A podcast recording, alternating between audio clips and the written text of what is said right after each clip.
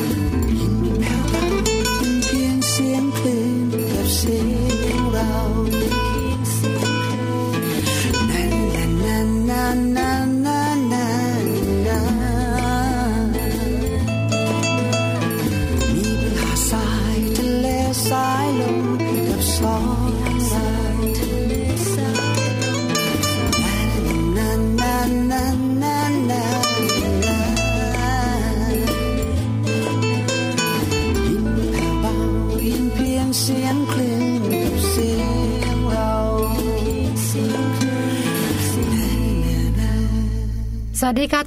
ฟังเข้าสู่รายการมัมแอนเมาส์นะคะ เรื่องราวของเรามนุษย์แม่ค่ะ วันนี้ประจำการกันในวันจันทร์สุดท้ายของเดือนเมษายนนะคะ รายงานตัวตรงนี้ค่ะ แม่แปมนิธิดาแสงสิงแก้วค่ะ สวัสดีค่ะ แจ้งสศิธรสินพักดีนะคะ ก็มาอยู่เป็นเพื่อนกับคุณแม่แปมด้วยเช่นเดียวกันนะคะ สวัสดีคุณผู้ฟังด้วยสวัสดีค่ะพี่แจงสวัสดีค่ะ คุณพี่แปมเรียกแม่แปมบ้างพี่แปมบ้างสลับกันไป เวลาผ่านไปเร็วมากนะคะ เราเข้าสู่สัปดาห์สุดท้ายของเดือนเมษายนดีใจเงินเดือนออกเงินออก ไม่ได้ดีใจอย่างอื่นนะไปเดือน คือเงินเดือนออกเนี่ย เราก็ต้องถามก่อนว่า มันจะเหลืออยู่เท่าไหร่ เพราะว่าบางครั้งมันถูกตัดไปจนกระทั่งเราไม่เห็นเงินสดเลยนะเงินเดือนออกตอนเช้า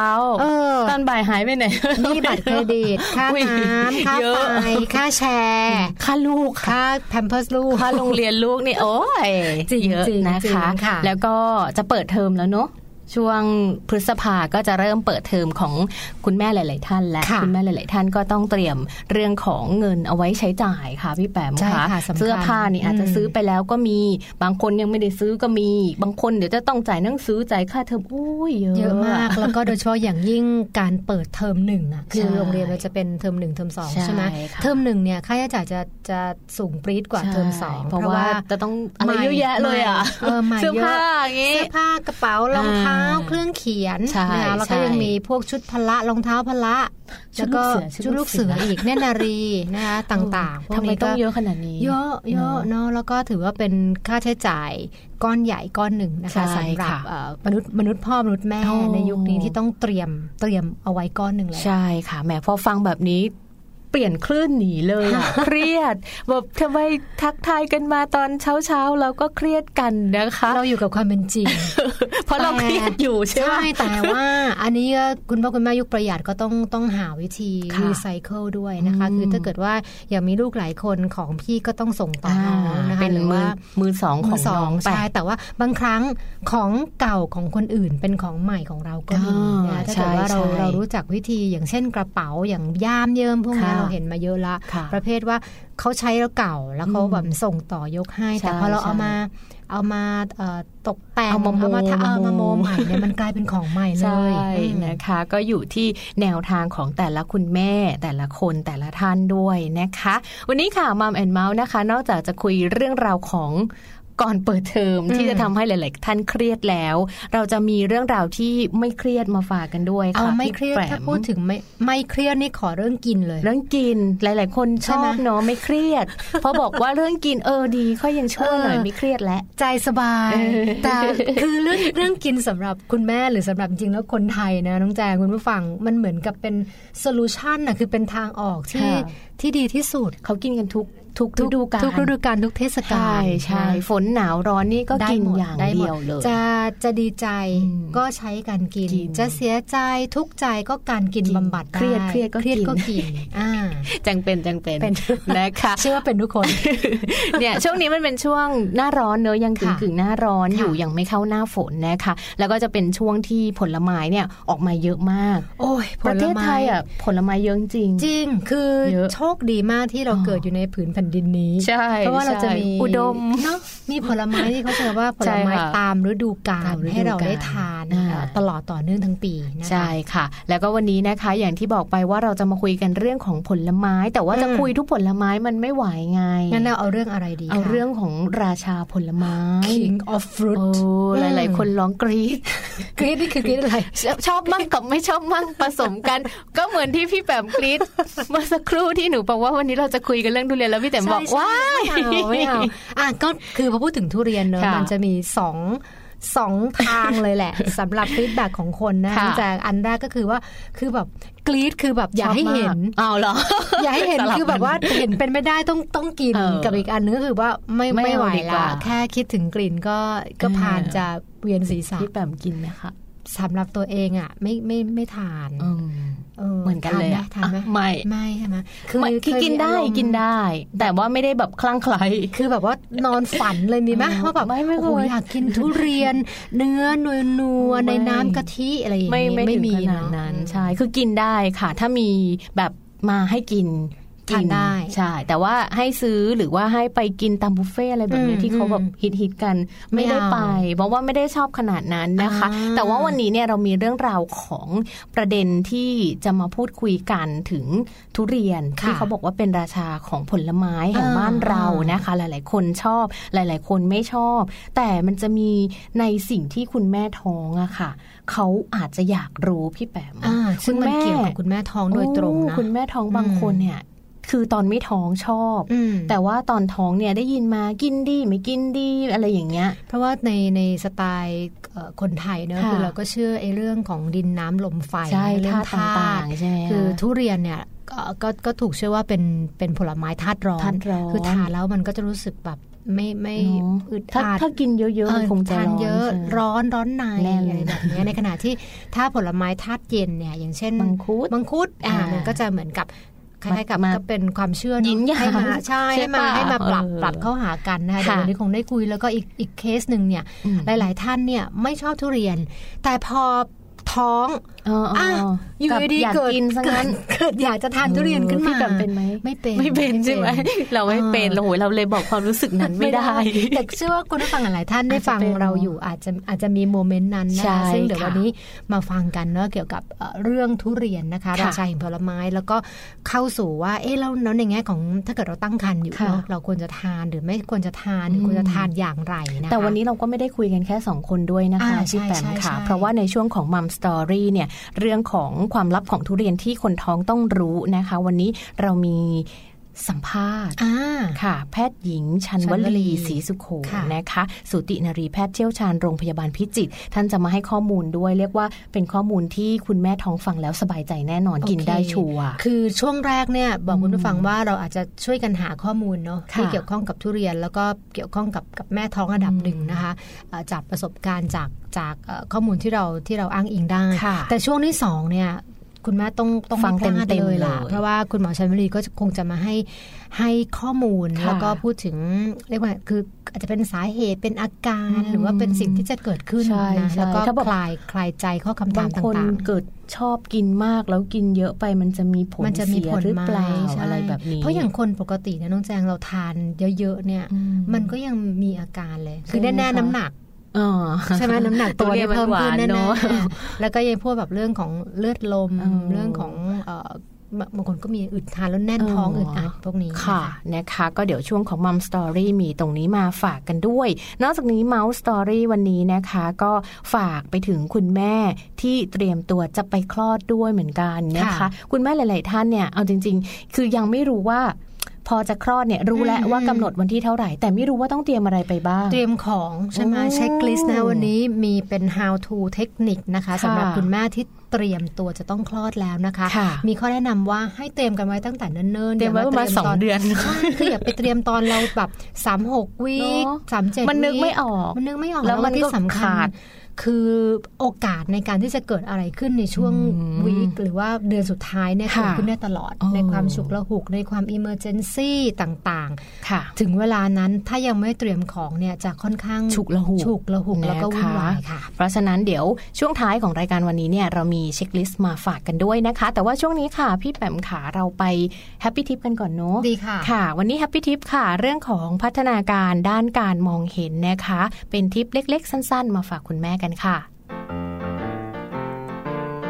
Happy Tip เคล็ดลับก้าวสู่พ่อแม่มืออาชีพเป็นได้ ง่ายนิดเดียว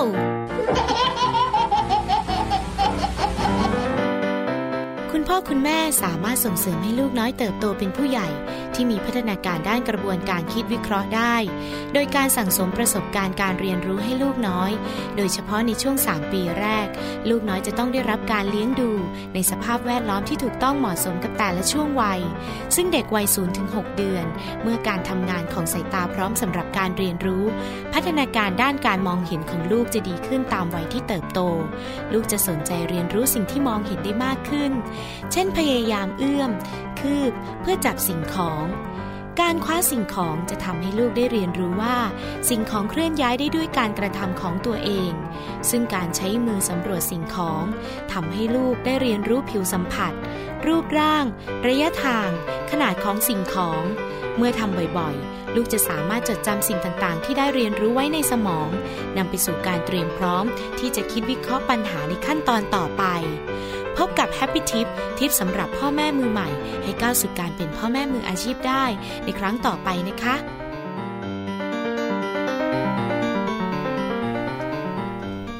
กลับเข้าสู่ช่วงนี้นะคะ เราฟังแฮปปี้ทิปกันแล้วเนาะค่ะมาต่อเรื่องทุเรียนซะหน่อยได้ไหมรู้สึกว่ายังไม่ค่อยจุใจรู้สึกว่าเท่ไหอยากกินไม่อใช่ยากกินแล้วก็อยากจะฟังซะหน่อยนะคะ เรามาเออฟังข้อมูลเกี่ยวกับทุเรียนนะคะ ที่เขาบอกว่าเป็น king of fruit ก็คือว่าเป็นราชาแห่งผลไม้กันค่ะเออช่วงนี้เขามีบุฟเฟ่ทุเรียนด้วยโอ้ยจริงเหรอใช่ใช่ก็จะมีช่วงเนี้ยค่ะ เมษาพฤษภาต้นอืต้นมอืมมีพี่ที่รู้จักค่ะเขา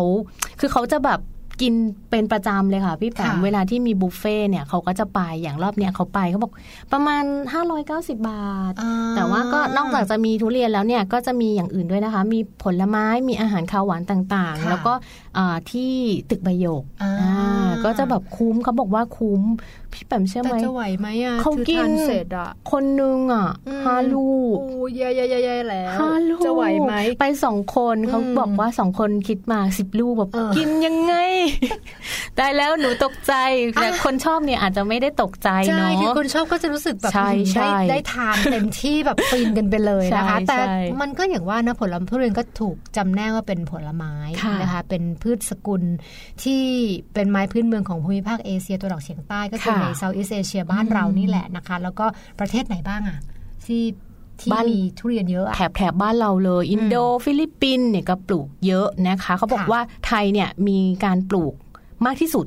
รองลงมาก็คืออินโดนีเซียอ่าแล้วก็มาฟิลิปปินส์ค่ะนะคะ แล้วก็จริง ๆ มันเป็นผลไม้ที่ให้พลังงานสูงเนาะอันนี้เชื่อเชื่อใช่ใช่อืมแต่มันก็ดีตรงที่ว่ามันมีทั้งคาร์โบไฮเดรตมีทั้งโปรตีน มีทั้งไขมัน มีแร่ธาตุหลายชนิดเลยอย่างโพแทสเซียมฟอสฟอรัสอืมแคลเซียม ซึ่งมันเหมือน 3 ตัวเนี้ยมันเหมือนกับเป็นตัวหลักตัวสำคัญนะใช่ แล้วคุณแม่ท้องอะก็จำเป็นที่จะต้องมีด้วยนะอืมที่จำเป็นที่จะต้องได้รับเข้าไปด้วยค่ะแต่ว่าในปริมาณที่เพียงพอในปริมาณที่มันไม่เยอะมากเกินไปนะคะนะคะแล้วก็นอกจากนั้นมันก็ยังมีสารอื่นๆเนาะอย่างเช่นใช่พวกค่ะกรรมฐานนะคะอืมซึ่งไอสารตัวนี้แหละ แทนคุณผู้ฟังมันทำให้ทุเรียนมีกลิ่นเฉพาะตัวที่สุดหอมๆเออคือสุดหอมๆนี่คือสุดๆเว้นเอาไว้ให้เติมกันเองนะคะว่าบางคนก็ถ้หอมใครสุดๆเออใครชอบก็หอมใครไม่ชอบก็แบบจะอีไป อย่านะคะแช่ตู้เย็นนะไม่ได้ไม่ได้เลยนะคะกลิ่นนี้กระจายมากเลยใช่แล้วก็ค่จะมีพวกสารสำคัญ เช่น พวกคาริทินอยค่ะฟลาโวนอยด์ค่ะพาฟินอลพวกนี้ก็คือจะเป็นสารทางวิทยาศาสตร์ที่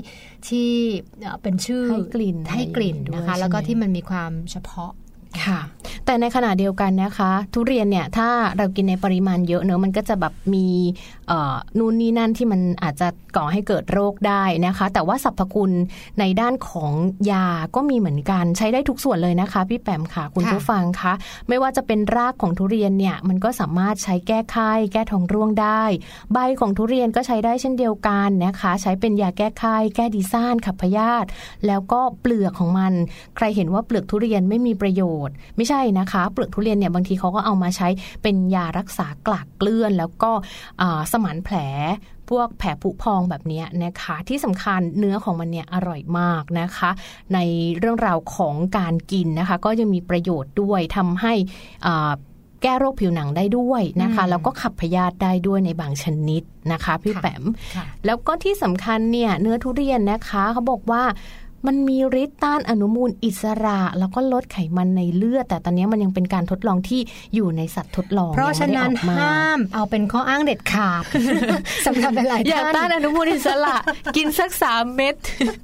ไม่ไหวมั้งเอาเป็นว่ากำลังอยู่ในขั้นของการทดลองทดลองทดลองและ confirm นะคะใช่ซึ่งใช่ตอนนี้เขาทดลองกันอยู่ในของกลุ่มพวกสัตว์ว์ทดลองทั้งหลายค่ะนะคะค่ะนะคะ แต่ว่าการกินทุเรียนหรือว่าหลาย ๆ คนที่ชอบกินทุเรียนบางคน ผู้ชายก็ชอบกินทุเรียนก็มีนะคะอืมนอกจากผู้หญิงแล้วผู้ชายก็กิน แต่ว่าเขามีคำแนะนำมาว่าการกินทุเรียนเนี่ยเราไม่ควรจะกินคู่กับเครื่องดื่มแอลกอฮอล์นะอืมเออเพราะว่าจริง ๆ แล้วพอกินไปเนี่ยมันจะทำให้เกิดการร้อนข้างในค่ะใช่ไหมคะเพราะว่าทุเรียนเนี่ยมันมีฤทธิ์ร้อน แล้วก็เขาบอกว่าที่สำคัญเนี่ยทุเรียนมันจะไปปนกับ เครื่องดื่มแอลกอฮอล์อะค่ะอ่ามัมันก็จะเป็นร้อนกับร้อนเนาะค่ะอาคืจอมัจะนแบบมันเป็นปฏิกิริยาที่มันเกิดขึ้นในร่างกายใช่นะเพราะฉะอานี่จหจะลายๆเกิดอาคนการอะไรได้ใช่หลายๆคนพอทานกับพวกเครื่องดื่มแอลกอฮอล์เนี่ยสิ่งที่จะเกิดขึ้นน้องแจงคุณผู้ฟังก็คือค่ะว่ามันจะ มันจะทำให้เกิดอาการคือหน้าแดงชัดเลยอะอืมนะเพื่อนที่ทานทุเรียนกับกับไม่ใช่หล้เมาใช่ไหมมันไม่ยังไม่เมานะ แต่ว่ามันจะชามันจะหน้าแดงวิงเวียนศีรษะ แล้วก็หค่ะลาย ๆ ท่านอาเจียนอืมนะซึ่งเขาก็มองว่ามันมันไม่ควรจะทานคู่กันอะค่ะนะคะ คนที่เป็นโรคประจำตัวก็ต้องระมัดระวังนิดนึงเนอะอย่างการกินทุเรียนค่ะ ไม่ว่าคุณจะเป็นเบาหวานก็ดีเป็นหัวใจเป็นความดันโลหิตสูงนะคะ ต้องควบคุมปริมาณน้ำตาลแล้วก็ไขมันในเลือดด้วย แต่ว่าถ้าเป็นคนปกติอย่างพี่แปมำอย่างแจงอย่างเงี้ยค่ะ ถ้าอยากกินก็กินได้เหมือนกันเนาะแต่เขาบอกว่าการกินทุเรียนประมาณ 4-6 เม็ดค่ะ พี่แปมขาจะเทียบเท่ากับการดื่มน้ำอัดลม 2 กระป๋องพลังงาน 400 กิโลแคลอรี่ ใครกำลังนับแคลอยู่ตัดเลยนะคะ ตายเลยตายเลย เพราะมันเยอะมากเยอะเนาะโอ้แล้วก็เนี่ยแหละค่ะอย่างที่บอกไปเนอะเราเน้นว่าการกินทุเรียนต้องดูเรื่องของโรคประจำตัวเรื่องของสุขภาพตัวเองเป็นสำคัญนะคะ แล้วก็ดื่มน้ำต่ำมาก ๆ ค่ะ อันนี้ก็จะเป็นการช่วยอาการแก้ร้อนในได้ค่ะ เอาเป็นว่าทานได้ทานนะได้คะ แต่ว่าต้องมีวิธีทานที่มันมันถูกค่ะถูกหลักนิดนึงนะคะใช่แล้วก็อะไรที่มันมากไปมันก็ย่อมไม่ดีทั้งนั้นแหละไม่ดีนค่ะ แล้วก็กินกับแอลกอฮอล์ไม่ได้เนอะไม่ได้ไม่ด้ไม่แนะนำค่ะเพราะว่าบางทีแบบเราก็ไม่รู้ว่าแอลกอฮอล์มันจะเป็นอะไรยังไงบ้างค่ะนะคะอะฝากเอาไว้นะคะในช่วงนี้นะคะ เราเปิดเอ่อวันนี้รายการมาพูดถึงเรื่องของทุเรียนทุเรีนะยคะนเดี๋ยวช่วงหน้าเราคุยกับคุณหมอยังมีก็ไม่ทุเรียนอยู่พ้เงแต่ว่าขอขอเกียร์เข้าไปในส่วนที่เกี่ยวกับคนท้องโดยเฉพาะใช่เลยนะคะนะคะเผื่อว่าจะเป็นหัวข้อที่หลาย ๆ ท่านกำลังติดตามแล้วก็สนใจอยู่นะคะ พักสักครู่ค่ะ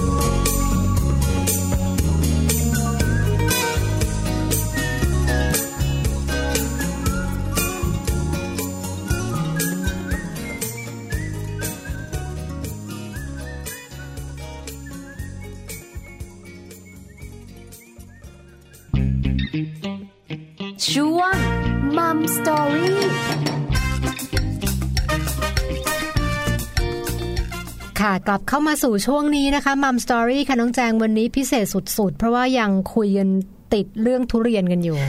พิเศษสำหรับคุณแม่ท้องด้วยนะคะใช่ในช่วงนี้เนี่ยเราจะเป็นช่วงที่จะนำข้อมูลแล้วก็ความรู้เคล็ดลับมาฝากกับคุณแม่ท้องที่เป็นคุณแม่สายชอบกินทุเรียนเนาะสายเหลือง ไม่ใช่ สายเหลืองสายหมอนทองเออหลาย ๆ คนก็หมอนทองหลาย ๆ คนก็อะไรนะชะนีก้านยาวอะไรแบบนี้ก้านยาวพวกนี้แพงเนอะแพงใช่ไหมแต่หลาย ๆ คนบอกว่าโอ้โหพอท้องนี่คือใจมันหวนหาเลยอะทวินเลยนะ บางคนไม่กินเนอะเหมือนที่พี่แปมบอกว่าเราก็ไม่ตอนทานตอนปกติไม่ได้กินอ่าแต่ว่าพอตอนท้องมาทำไมอยาก เพราะบางทีบางคนนึกนึกอยาก ทานอะไรแปลกอ่าๆคือที่คำว่าแปลกในที่นี่หมายถึงว่าปกติตัวเองไม่กินไม่กินอ่าเนอะแต่ไม่ว่าใช่แบบแปลกไม่ไม่ใช่ทานไม่ไม่ไม่นิดไม่ขนาดนั้นเนอะดังนั้นเดี๋ยววันนี้นะคะค่ะก็จะเข้าสายกับคุณหมอชันวลีศรีสุโขนะคะค่ะสตินรีแพทย์เชี่ยวชาญโรงพยาบาลพิจิตรนะคุณหมอจะมาให้ข้อมูลเกี่ยวกับเรื่องของคนท้องกับทุเรียนโดยเฉพาะ ซึ่งตอนนี้ค่ะน้องแจงคุณหมอพร้อมแล้วนะคะ อยู่ในสายนะคะเดี๋ยวไปทักทายคุณหมอพร้อม ๆ กันค่ะค่ะค่ะสวัสดีค่ะอาจารย์ ค่ะสวัสดีค่ะค่ะสวัสดีค่ะ อาจารย์ค่ะจะก็ต้อนรับอาจารย์นะคะเข้าสู่ช่วงมัมสตอรี่นะคะ วันนี้จะขออนุญาตให้อาจารย์ช่วยไขความลับเกี่ยวกับ King of Fruit ค่ะอาจารย์ทุเรียนกับคนท้องค่ะค่ะอยากอยากเรียนสอบถามท่านอาจารย์ชันวลีค่ะ ว่าจริง ๆ แล้วเนี่ยคนท้องเนี่ยเขากินทุเรียนได้ไหมคะอาจารย์คะโอ้ค่ะสวัสดีค่ะ คุณแปมค่ะคุณแจงค่ะค่ะพูดถึงทุเรียนนี่ก็เรียกว่าฤดูนี้กำลัง ยอดฮิตเลยนะคะใช่เป็นใช่ค่ะจริงจริง King ๆ of เป็นควี Fruit นเลยด้วยเปล่ามาดู ได้หมดเลยใช่ใช่ก็คือว่าปัจจุบันเมืองไทยก็เรียกว่าทุเรียนมีหลายสายพันธุ์ด้วยนะคะค่ะมีหลากหลายมีการต่อยอดแล้วก็แต่ละสายพันธุ์เนี้ยก็เรียกว่าอร่อยอร่อยนะคะอืมหมอนทองนะคะ ก้านยาวเออข้อเสียคือราคายังแพงไปโอ้นิดใช่ใช่ค่ะแต่แต่ว่าเรียกว่าเป็นสิ่งที่อร่อยมากแล้วก็ขำนะคะ เวลาเราดูคลิปเนี่ยต่างชาติกินทุเรียนไม่เป็นแล้วรู้สึกว่าเหม็นมากคนไทยก็เช่นเดียวกันคนไม่กินจะรู้สึกเหม็นนะรู้สึคะกเพเหม็นราะฉะนั้นเราก็ต้องกินเพื่อจะได้ไม่เหม็นนะคะทีนี้คนท้องค่ะจริง ๆ แล้วปัญหาที่คุณแปมกับคุณแปมกับคุณแจงถามชันวลีนั้นค่ะเป็นปัญหายอดฮิตเลยค่ะเพราะฤดูนี้เป็นฤดูทุเรียนนะอืคะมอ่าบางยี่ห้ออาจจะไม่บางพันธุ์อาจจะไม่แพงมาก คนท้องจะมาถามว่าคุณหมอกินทุเรียนได้ไหมคะค่ะนะคะบางคนก็ไม่ถามกินไปเลยนะคะ ทีนี้คนกินไปเลยแล้วเกิดอะไรขึ้นนะคะ จริง ๆ แล้วทุเรียนนี่เป็นผลไม้ที่มีคุณประโยชน์ค่อนข้างมากทีเดียว แต่ก็มีข้อระมัดระวังนะคะข้อที่หนึ่งคือทุเรียนเนี่ย เป็นผลไม้ที่มีทั้งแป้งน้ำตาลไขมันอืมและเกลือแร่ค่อนข้างค่ะครบถ้วนเกลือแร่วิตามินนะคะ ฉะนั้น ปัญหาของคนท้องคือ ปัจจุบันเราเจอคนไข้เบาหวานเกือบ20%ทีเดียวค่ะ10ถึง20%ฉะนั้นคนท้องกินทุเรียนในกรณีที่เป็นเบาหวานนี่ต้องระมัดระวัง แล้วบางคนก็ไม่ได้เป็นเบาหวานแต่กินเป็นลูกเลยนะคะไม่ใช่กินเป็นภูมิค่ะกินเป็นลูกเยอะไปค่ะเพราะน้ำตาลเนี่ย เรียกว่าหนึ่งภูหนึ่งร้อยกรัมของทุเรียนก็เท่ากับก๋วยเตี๋ยวหนึ่งชามเลยเท่ากับข้าวหนึ่งจานเลยนะคะอืมค่ะก็คือแป้งและน้ำตาลสูง ดังนั้น ถ้าคนที่มีแนวโน้มเป็นเบาหวาน ก็หนึ่งเป็นเบาหวานแล้วนะคะค่ะสองเป็นคนที่น้ำตาลสูงนะเช่นคนไข้ตัวอ้วนนะคะอืมหรือตรวจน้ำตาลและน้ำตาลค่อนข้างสูงนะคะฉะนั้นอย่างนี้การกินทุเรียนเนี่ยจะมีปัญหาของการเกิดนะคะเบาหวานหรือน้ำตาลสูงในเลือดนะคะค่ะซึ่งจะเกิดอันตรายนะคะ ฉะนั้นคนที่มีน้ำตาลสูงหรือเป็นเบาหวาน ไม่ควรจะรับประทานมากถ้ากินทุเรียนหนึ่งภูหนึ่งร้อยกรัมอืมร้อยกรัมก็จะสามสี่ภูเนี่ยนะคะค่ะก็ถ้ากินแป้งหนึ่งจานทีเดียวอืมค่ะฉะนั้นก็อาจจะกินได้แค่ภูเดียว หรือกินกินได้แค่คำเดียวแล้วก็เล็กกินกินให้พอหายอยากให้ก็เออบางคนแบบนึกอยากคุณหมอใช่ก็ ดมกลิ่นก็ได้นะคะหรือหรือกินดหมนึ่งมันไม่คำอิ่มหรือกินไม่เกินหนึ่งภูค่ะนะคะอืมถ้าถึงร้อยกรัมนี่จะเยอะไปเยอะไป ปัญหาอีกประเด็นหนึ่งก็คือคนที่ไม่ได้เป็นเบาหวานเลยค่ะนะคะ กินทุเรียนแล้วรู้สึกแน่น เนื่องจากทุเรียนมีกรรมฐานนะคะ หรือค่ะฟอสฟอรัสเนี่ยค่อนข้างสูงนะคะฉะนั้นจะเราจะได้กลิ่นคือกลิ่นของทุเรียนนั้นเป็นกลิ่นของแร่ธาตุที่อยู่ในตัวทุเรียนนั่นเองมค่ะทุเรียนนั้นก็ถ้าเป็นแพทย์แผนไทยก็เรียกว่าเป็น เป็นร้อนนะคะ เป็นสารกินแล้วร้อน ฉะนั้นในคนท้องบางคน ซึ่งมีแนวโน้มที่ร้อนอยู่แล้วนะคะ ยิ่งอากาศร้อนอย่างนี้นะคะ และฮอร์โมนของโปรเจสเตอโรนเนี่ยนะคะทำให้ผู้หญิงที่ท้องร้อนง่ายขึ้นอืมดังนั้นการกินของร้อนๆเข้าไปก็คือทุเรียนนี่เองค่ะก็จะการทำให้แน่นหรือไม่สบายได้นะคะค่ะสรุปว่าไม่ว่าจะเป็นเบาหวานหรือไม่เป็นเบาหวานก็ ควรจะกินคนละภูเดียวนะคะอืมคนแล้วท้องก็หรือกินคำเดียวค่ะอืมค่ะ ท้องกินได้แต่อย่ากินเยอะเพราะแต่อย่ากินประเด็นเยอะของเบาหวานค่ะและประเด็นของแร่ธาตุกรรมฐานซึ่งค่ะอาจจะเกิดความร้อนอืมสูง ในร่างกายนะคะค่ะรู้สึกอึดอัดแน่นและร้อนค่ะ อาจารย์คะถ้าเกิดว่าทานไปแล้วแล้วมันมีอาการที่อาจารย์ว่าคือรู้สึกอึดแน่นอัดแน่นแน่นหน้าอกแน่นค่ะท้องเนี่ยแต่ว่าบังเอิญมามาฟังรายการนี้ช้าไปค่ะ คือแน่นไปทานแล้วมันแล้วแน่นไปแล้วเนี่ยเราจะมีทำยังไงวิธีการเอ่อคลี่คลายหรือทำให้ให้หายยังไงบ้างไหมคะโอ้ค่ะก็จะต้องกินยาลดกรดยาอ่าขับลมแบบประเภทนี้ช่วยนะคะค่ะช่วยย่อยช่วย แต่ถ้ายังไม่หายแน่นท้องแล้วแน่นมากนะคะ อันนี้ก็แนะนำต้องเข้าโรงพยาบาลเลยนะคะโอ้ซึ่งก็มีเหมือนกันในกรณีที่เราก็คงได้ได้ข่าว ที่รับประทานเหล้าพร้อมกับอืมทุเรียนซึ่งไม่ได้เกี่ยวกับคนท้องนะคะค่ะซึ่งอันนี้จะรู้สึกร้อนและแน่นมากจนถึงกับแย่ก็มีนะคะค่ะฉะนั้นสรุปว่าถ้าเรากินทุเรียนแน่นนิดหน่อยแล้วก็อาจจะกินยาขับลมนะคะอืมไป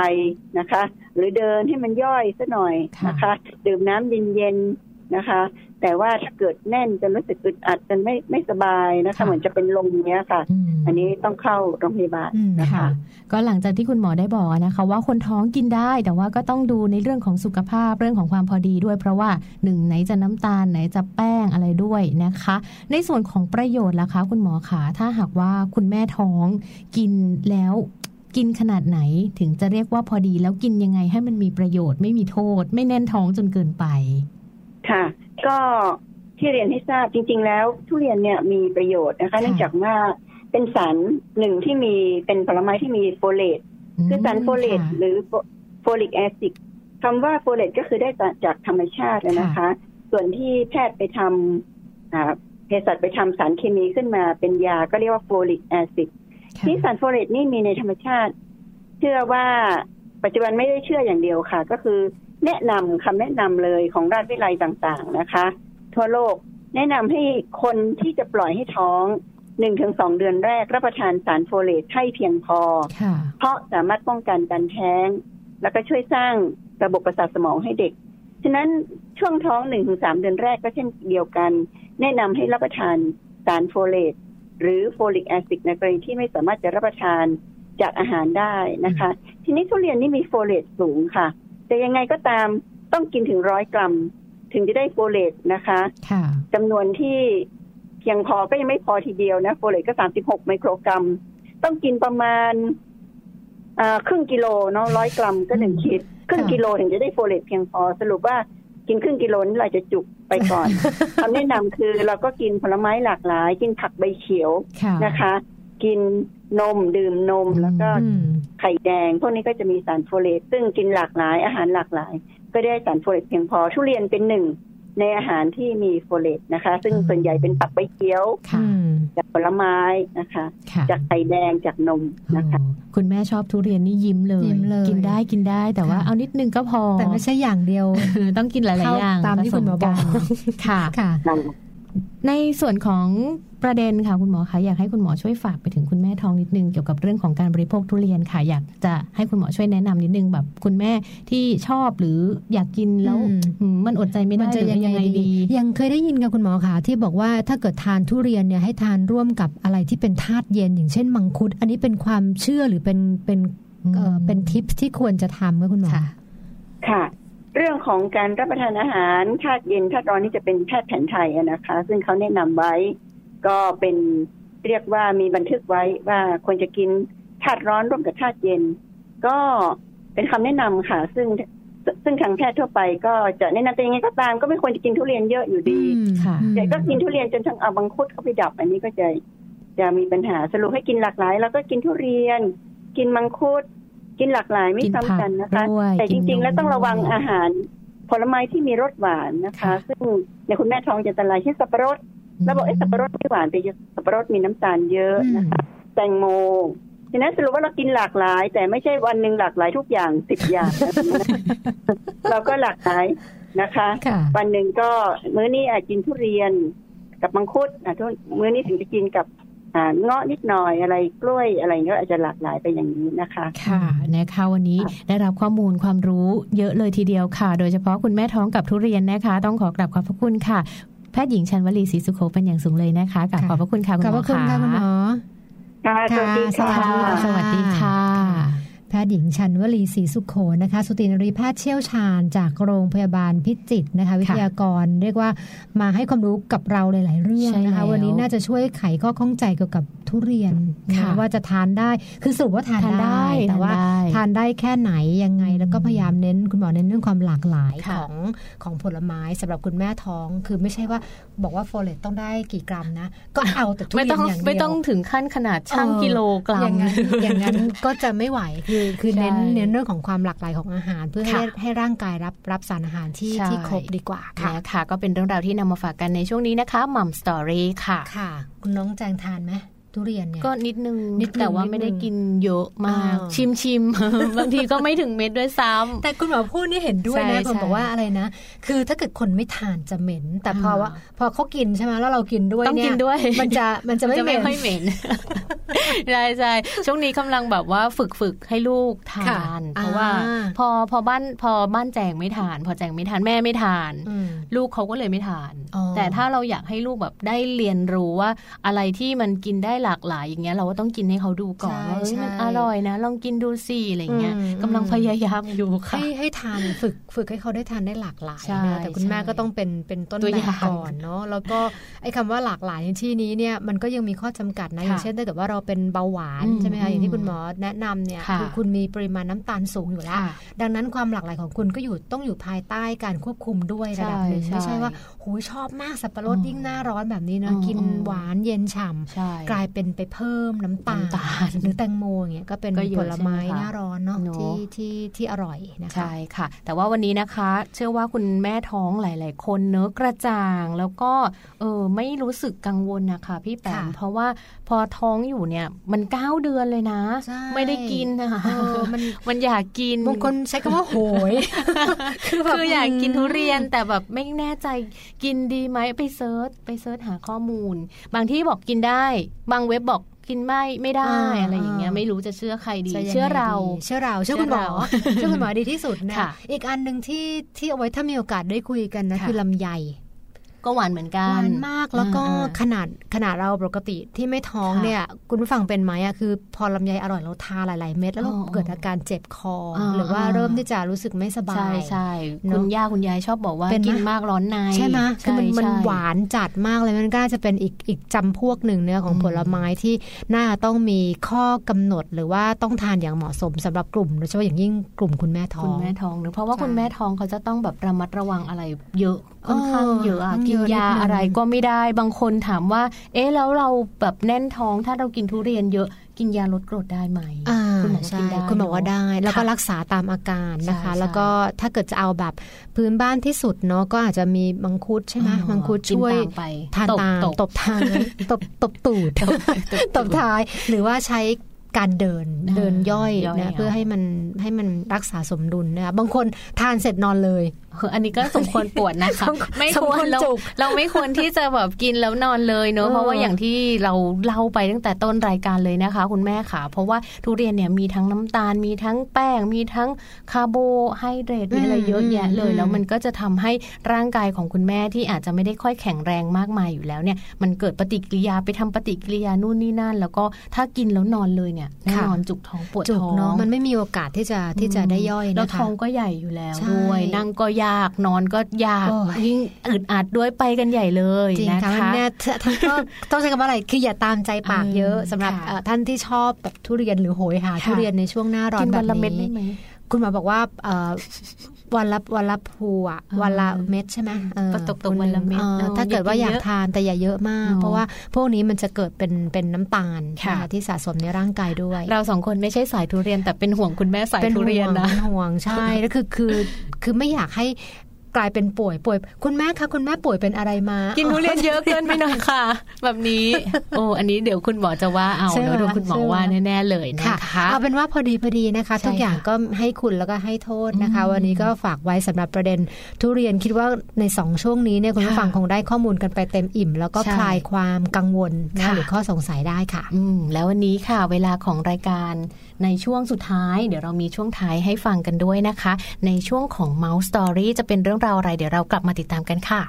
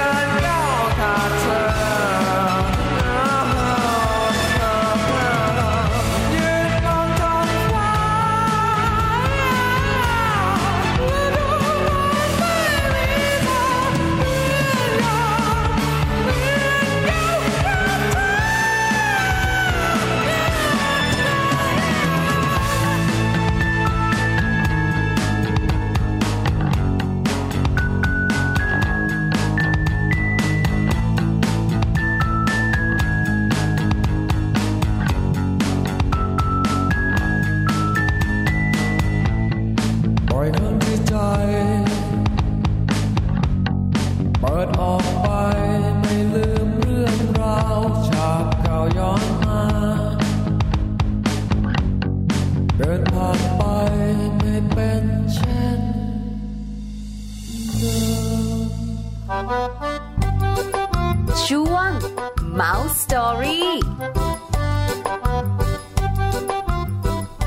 ค่ะกลับเข้าสู่ช่วงสุดท้ายนะคะ วันนี้เราคุยกันในช่วง Mouse Story นะคะชวนคุณผู้ฟังแพ็คกระเป๋า แล้วทำเช็คลิสต์นะคะ เตรียมตัวไปโรงพยาบาลกันดีกว่าน้องแจงค่ะ เดี๋ยวมีนะคะข้อมูลมาฝากกันด้วยไปติดตามกันค่ะ ช่วง Mouse Story เช็คลิสต์จัดกระเป๋าเตรียมตัวไปคลอด คุณแม่บ้านไหนใกล้คลอดแล้วบ้าง แต่ก่อนจะถึงวันครบกำหนดคลอด คุณแม่ตั้งครรภ์ต้องเตรียมตัวอย่างไร เพื่อให้เมื่อถึงเวลาแล้วจะได้ไม่ฉุกละหุก และเตรียมของใช้อะไรไปบ้าง ทั้งของคุณแม่และของลูกขณะที่อยู่โรงพยาบาลรวมถึงหลังคลอด พร้อมแล้วไปดูเช็คลิสต์กันเลยค่ะ สิ่งของที่คุณแม่จำเป็นต้องใช้ เอกสารที่จำเป็น เช่น ใบนัดแพทย์ บัตรประชาชนของทั้งคุณพ่อและคุณแม่สำเนาทะเบียนบ้าน สมุดฝากคัน ทั้งนี้คุณแม่สามารถสอบถามคุณหมอก่อนก็ได้นะคะ ว่าจะต้องเตรียมเอกสารอะไรไปบ้าง จะได้เตรียมไปให้ครบถ้วนค่ะกระเป๋าใส่ของใช้ส่วนตัวทั้งของคุณพ่อที่ต้องไปเฝ้าและของคุณแม่นะคะ แต่เสื้อผ้าของคุณแม่ค่ะ ควรเปลี่ยนเป็นเสื้อผ้าที่สวมใส่สบาย ให้นมลูกน้อยได้ ยกทรงให้นมลูก และแผ่นซับน้ำนม รวมถึงรองเท้ากันลื่น อย่าลืมเตรียมชุดใส่กลับบ้านของทั้งคู่ด้วยนะคะ หากมีโรคประจำตัวค่ะ ควรนำยาติดไปด้วย หรือหากมีประวัติการแพ้ยาก็ควรแจ้งให้แพทย์ทราบด้วยเช่นเดียวกัน โทรศัพท์มือถือ กล้องถ่ายรูป เพื่อคุณพ่ออยากจะถ่ายรูปเก็บความประทับใจเอาไว้ก็อย่าลืมติดไปด้วยนะคะ สิ่งของที่คุณแม่ควรเตรียมให้ลูกค่ะผ้าอ้อมสำเร็จรูปสำหรับเด็กแรกเกิดเป็นแบบเทปนะคะ ควรเลือกที่มีผิวสัมผัสนุ่ม จะได้ไม่ระคายเคืองผิวที่บอบบางของลูกน้อย และ ต้องเป็นแบบซึมซับได้ดี ระบายความอับชื้นได้ ขอบเอวก็ควรจะเลือกที่เว้าสะดือนะคะ เพื่อเป็นการหลีกเลี่ยงการสัมผัสบริเวณสะดือที่ยังไม่แห้งของลูกน้อยค่ะผ้าห่อตัวและเสื้อผ้าที่นิ่ม และทำความสะอาดเรียบร้อยแล้ว ถุงมือ ถุงเท้า หมวกเด็กอ่อน เครื่องปั๊มนมและถุงเก็บน้ำนมด้วยนะคะ ที่สำคัญถ้าต้องนั่งรถกลับบ้านค่ะ ควรจะต้องมีคาซีทที่นั่งติดรถยนต์นะคะ ควรจะต้องมี แล้วก็ควรจะต้องเป็นสำหรับเด็กแรกเกิดนะคะ เพราะไม่ว่าจะขับรถมานานขนาดไหนแล้ว แต่เพื่อความปลอดภัยของลูก ก็ควรใช้คาซีทเป็นอย่างมากเลยละค่ะช่วงมัมสตอรี่ แหมได้ฟังกันแล้วนะคะ ถือว่าเป็นเช็คลิสต์นะคะใช่เบื้องต้นละกันนะคะสำหรับคุณแม่ เพราะบางครั้งเนี่ยมันนึกไม่ออกนะ ตอนที่มันฉุกละหุกใช่อะว่าแต่ใช่ต้องไปค่ะคลอดแล้ว แต่ปรากฏว่าไปไปถึงโรงพยาบาลลืมนั่นลืมลืนี่มนะคะ ก็ซื้อก่อนเตรียมตัวก่อน พอรู้กำหนดเวลาว่าเป็นสัปดาห์ไหนอาทิตย์ไหนจะต้องไปก็แพ็คแพ็คแพ็คใส่ใช่ติดรถไว้เลยก็ได้นะบางจริทีค่ะแบบจริอาจงจะค่ฉุกเฉินปะเนคะอะเนอะใช่ใช่แล้วก็พอพอเอ่อคลอดแล้วเนี่ยโอ้โหคราวนี้ของที่มันต้องใช้เดี๋ยวมันจะค่อย ๆ เพิ่มขึ้นอีก มันจะทวีใช่ไหมมันจะเยอะทวีมากขึ้นเลยมาของลูกเพื่อนเนี่ยเอาเอาหลักๆ ก็คือเป็นของของส่วนตัวแล้วก็ของที่เกี่ยวข้องกับเอกสารที่ต้องทำเรื่องใบแจ้งเกิดอะใช่ทำใช่ทำสูค่ะติบัตรของทั้งหลายคุณพ่อคุณแม่ใช่นค่ะ ก็จริงๆเนี่ยที่ที่เรานำมาฝากกันในวันนี้เนี่ยหลาย ๆ ท่านคุณแม่หลาย ๆ คนเนี่ยอาจจะมีเยอะกว่านี้ก็ได้นะคะพี่อืมแปมเพราะว่าอืมหนึ่งแบบต้องเตรียมอะไรเยอะมากเลย แล้วก็ต้องเดินทางไกลหรือว่าต้องรู้สึกว่ามันควรจะต้องมีเยอะกว่าเนี้ก็แล้วแต่บุคคลด้วยนะคะ ที่สำคัญเนี่ยควรจะต้องดูในเรื่องของยานิดนึงพี่อ่าแปมค่ะถ้าหากว่าเป็นคุณแม่ที่อาจจะเคยมีโรคประจำตัวเนอะอาจจะต้องติดยาไปด้วย แล้วก็แจ้งคุณหมอนิดนึงว่ามียาอะไรใช้ยาอะไรอยู่บ้างค่ะหน้านี้สำคัญเลยใช่นะคะเพราะว่าใช่ก็จากนี้ไปเนอะนับตั้งแต่วินาทีที่คลอดแล้วก็คือไม่ไม่คนเดียวอีกต่อไปแล้วอะใช่เมื่อก่อนเนี่ย จำได้เลยว่า อันนี้คุณแม่คุณแม่ของพี่เองเนี่ยเป็นคนพูดเลยบอกว่าค่ะสมัยก่อนคลอดเนี่ยรู้สึกว่าเบาตัวคือท้องก็จริงอืมแต่ว่ารู้สึกเบาตัวคือไปไหนไปด้วยกันค่ะแล้วก็คือเราเรากับลูกเราในค่ะท้องเนอะแต่พอคลอดออกมาแล้วเนี่ยมันกลายเป็นคนละคนละอืมมันจะไปไหนทีเนี่ยมันสบายเลยเออมันต้องกระเตงไงคือมันต้องมีของเราของลูก คือเยอะแยะไปแล้วหมดของเยอะเยอะมากเนอะใช่คุณแม่แบลูบกอ่อนคุณแม่เนี่ยลูกอ่อนเนี่ยใช่ของเยอะแล้วยิ่งเป็นคุณแม่แบบที่ต้องแบบยังทำงานยังเดินทางยังอะไรก็แล้วแต่อ่าสัมภาระเยอะมาก ใช่ค่ะ หลาย ๆ ท่านเนาะอันนี้เรื่องแซวๆกันเนาะพอพอคลอดเสร็จเนาะสิ่งที่คุณแม่หันมาถามอันแรกเลยคือขอลิปสติกแดง เพราะว่าจะต้องถ่ายรูปไงอ๋อถ่ายรูปในห้องคลอดเออเออ คุณผู้ฟังเป็นไหมอะเออบอกใช่ขอใช่ขอนิดนึงอะไรอย่างเงี้ยนะปากเดี๋ยวหน้ปากแดงปากชมพูซีดใช่เดี๋ยวไม่ปากซีดเดี๋ยวภาพออกมาไม่โอเคค่ะอะไรอย่างงี้อืมค่ะอะน่าก็ถือว่าเป็นอีกช่วงหนึ่งนะคะ ในใน cycle ของการเป็นแม่เนอะค่ะที่ประทับใจมากอืๆมนะคะค่ะ นอกจากจะเตรียมของแม่แล้วพี่แปมค่ะของลูกนี่ก็สำคัญเนาะอ่าบางทีใช่แบบใช่เตรียมไปของแม่ไป ลืมเอาของลูกไปอะไรอย่างเงี้ยแต่จริง ๆ โรงพยาบาลเขาก็จะมีชุดหนึ่งมาให้เราอยู่แล้วเขานะคะจะมีเหมือนกับกับมีว่าเป็นมีถุงมือถุงเท้าเนาะ starter kit หรือเปล่าอ่าคือแบบไปถึงบ้านประมาณนั้นค่ะปั๊บแล้วก็มีคือสามารถใช้ต่อจากที่โรงพยาบาลได้เลยนะคะใช่นะคะ หลาย ๆ ที่ก็มีให้ แต่ว่าถ้าคุณพ่อคุณแม่ที่เป็นคุณพ่อคุณแม่มือใหม่เนอะเตรียมอืมไปได้ก็ดีเหมือนกันจริง ๆ เรื่องของ Pampers ก็สำคัญค่ะใช่หลาย ๆ บ้านลืม ลืมแพมเพิร์สเนอะอืมเพราะว่าไม่คิดว่าเด็กตัวเล็ก ๆ จะต้องใส่ แต่อืมว่าตั้งแต่แรกเกิดมาเนี่ยเขาก็ต้องใส่แล้วแต่ว่าแนะนำว่าควรจะต้องเป็นแบบเทปค่ะเหมือนที่เรานำข้อมูลมาฝากค่ะกันนะ เพราะว่ามันจะมีช่วงเว้าตรงสะดือใช่ไหมอ่าคะใช่สะดือเด็กก็ยังจะไม่แห้งอืมเพิ่งจะหลุดไปอะไรอย่างเงี้ยค่ะก็ป้องกันปัญหาตรงนี้ด้วยกันเป็นแบบแปะ แบบอืมเทปที่มันดึงอืมแล้วก็ออกง่ายๆนะคะค่ะแล้วก็ใส่ไม่ต้องแน่นนะ เอาบางทีเอากลัวหลุดเอาหลวมๆสบายๆนะคะอ๋อแล้วก็ไม่ใช่แผ่นเดียวใช้กันตั้งแต่เช้ายันหกโมงเย็นเนาะประหยัดไปต้องหน่อยต้องนะต้องเปลี่ยนนะใช่คะเพราะว่ายิ่งค่ะยิ่งผิวเด็กอ่อนเราจะรู้เลยว่ามันจะระคายเคืองมันระคายเคืองง่าย แล้วมันใช่เซนซิทีฟมากๆนะคะอืมค่ะก็นอกนอกจากนั้นนะวันวันกลับก็จะเป็นอีกวันหนึ่งที่ดูวุ่นวายอืมสำหรับคุณแม่ค่ะเหมือนกันนะคะใช่นอกจากค่ะของที่เยอะแล้วเนี่ยเราเองก็หลาย ๆ ท่านคือเดี๋ยวนี้นอนโรงพยาบาลสองสามวันสามใช่ไหมวันประมาณยังเดินก็ยังไม่ค่อยใช่ไม่ค่อยถนัดไม่ค่อยเท่าไหร่ถนัดนะคะ ก็ต้องดูแลตัวเองด้วยเนาะแล้วก็รวมถึงพวกเอ่อการ น้ำนมจะเริ่มมาใช่นะคะช่วงนั้นก็ต้องจะเตรียมต้องเนอะเตรียมละนะคะเรื่องถุงถุงเก็บเก็บน้ำน้ำนมนมนะคะ เครื่องปั๊มนมทุกอย่างก็คือถือว่าเป็นเป็นเอ่ออุปกรณ์ที่อ่าจำเป็นนะยกเว้นว่าบางท่านที่อาจจะอยู่กับลูกตลอดเวลาได้ไม่ไม่ได้ปั๊มก็ใช้เป็นเข้าเต้าอะไรไปนี่ก็ค่ะแล้วแต่แล้วแต่ท่านนะคะแต่ว่าถ้าไม่ได้ไม่ได้ขับรถไปอันนี้ก็อืมจะลำบากนิดนึงแหละ เพราะว่าการนั่งรถสาธารณะ หรือว่านั่งแท็กซี่ หรืออะไรอย่างเงี้ยก็คงจะต้องมีการเตรียมความพร้อมนิดนึใช่งค่ะเนอะไหนจะใช่ของไหนจะคนไหนจะลูกเล็กอีกอะไรโอ้อย่างเงี้ยหลายอย่างใช่นะคะค่ะเอาเป็นว่าเป็นกำลังใจให้นะคะโน่ๆสำหรับเอ่อว่าที่คุณแม่นะคะค่ะหรือว่าคุณแม่มือใหม่ทุก ๆ คนเลยนะคะ ก็จะค่อยๆผ่านช่วงเวลาที่เราจะต้องปรับตัวกันไปด้วยกันเพราะถึงสักจุดหนึ่งเนี่ยรู้สึกว่ามันจะง่ายมันละจะชินมันมันจะชิลมันจะเหนื่อยจนชินมันจะชินของแจงนี่สบายแล้วลูกโตสบายแล้วสบายแล้วให้กลับไปอีกสักคนไหมไม่แล้วไม่เอาแล้วพอก่อนนะคะค่ะวันนี้ค่ะมาแมนเมาส์ก็เมาส์กันสนุกสนานพอสมควรได้รับความรู้ได้รับสาระได้รับประโยชน์และที่สำคัญนะคะ มีทริคดีๆ แบบนี้มาฝากกันเป็นประจำทุก ๆ สัปดาห์เลยนะคะ ก็ติดตามกันได้ในวันจันทร์จนถึงวันศุกร์ค่ะ ช่วง8โมงเช้าจนถึง9โมงเช้านะคะ ถึงเวลาส่งคุณผู้ฟังไปปฏิบัติภารกิจคุณแม่แล้วนะคะ วันนี้เราสองคนลาแล้วค่ะ สวัสดีค่ะ สวัสดีค่ะ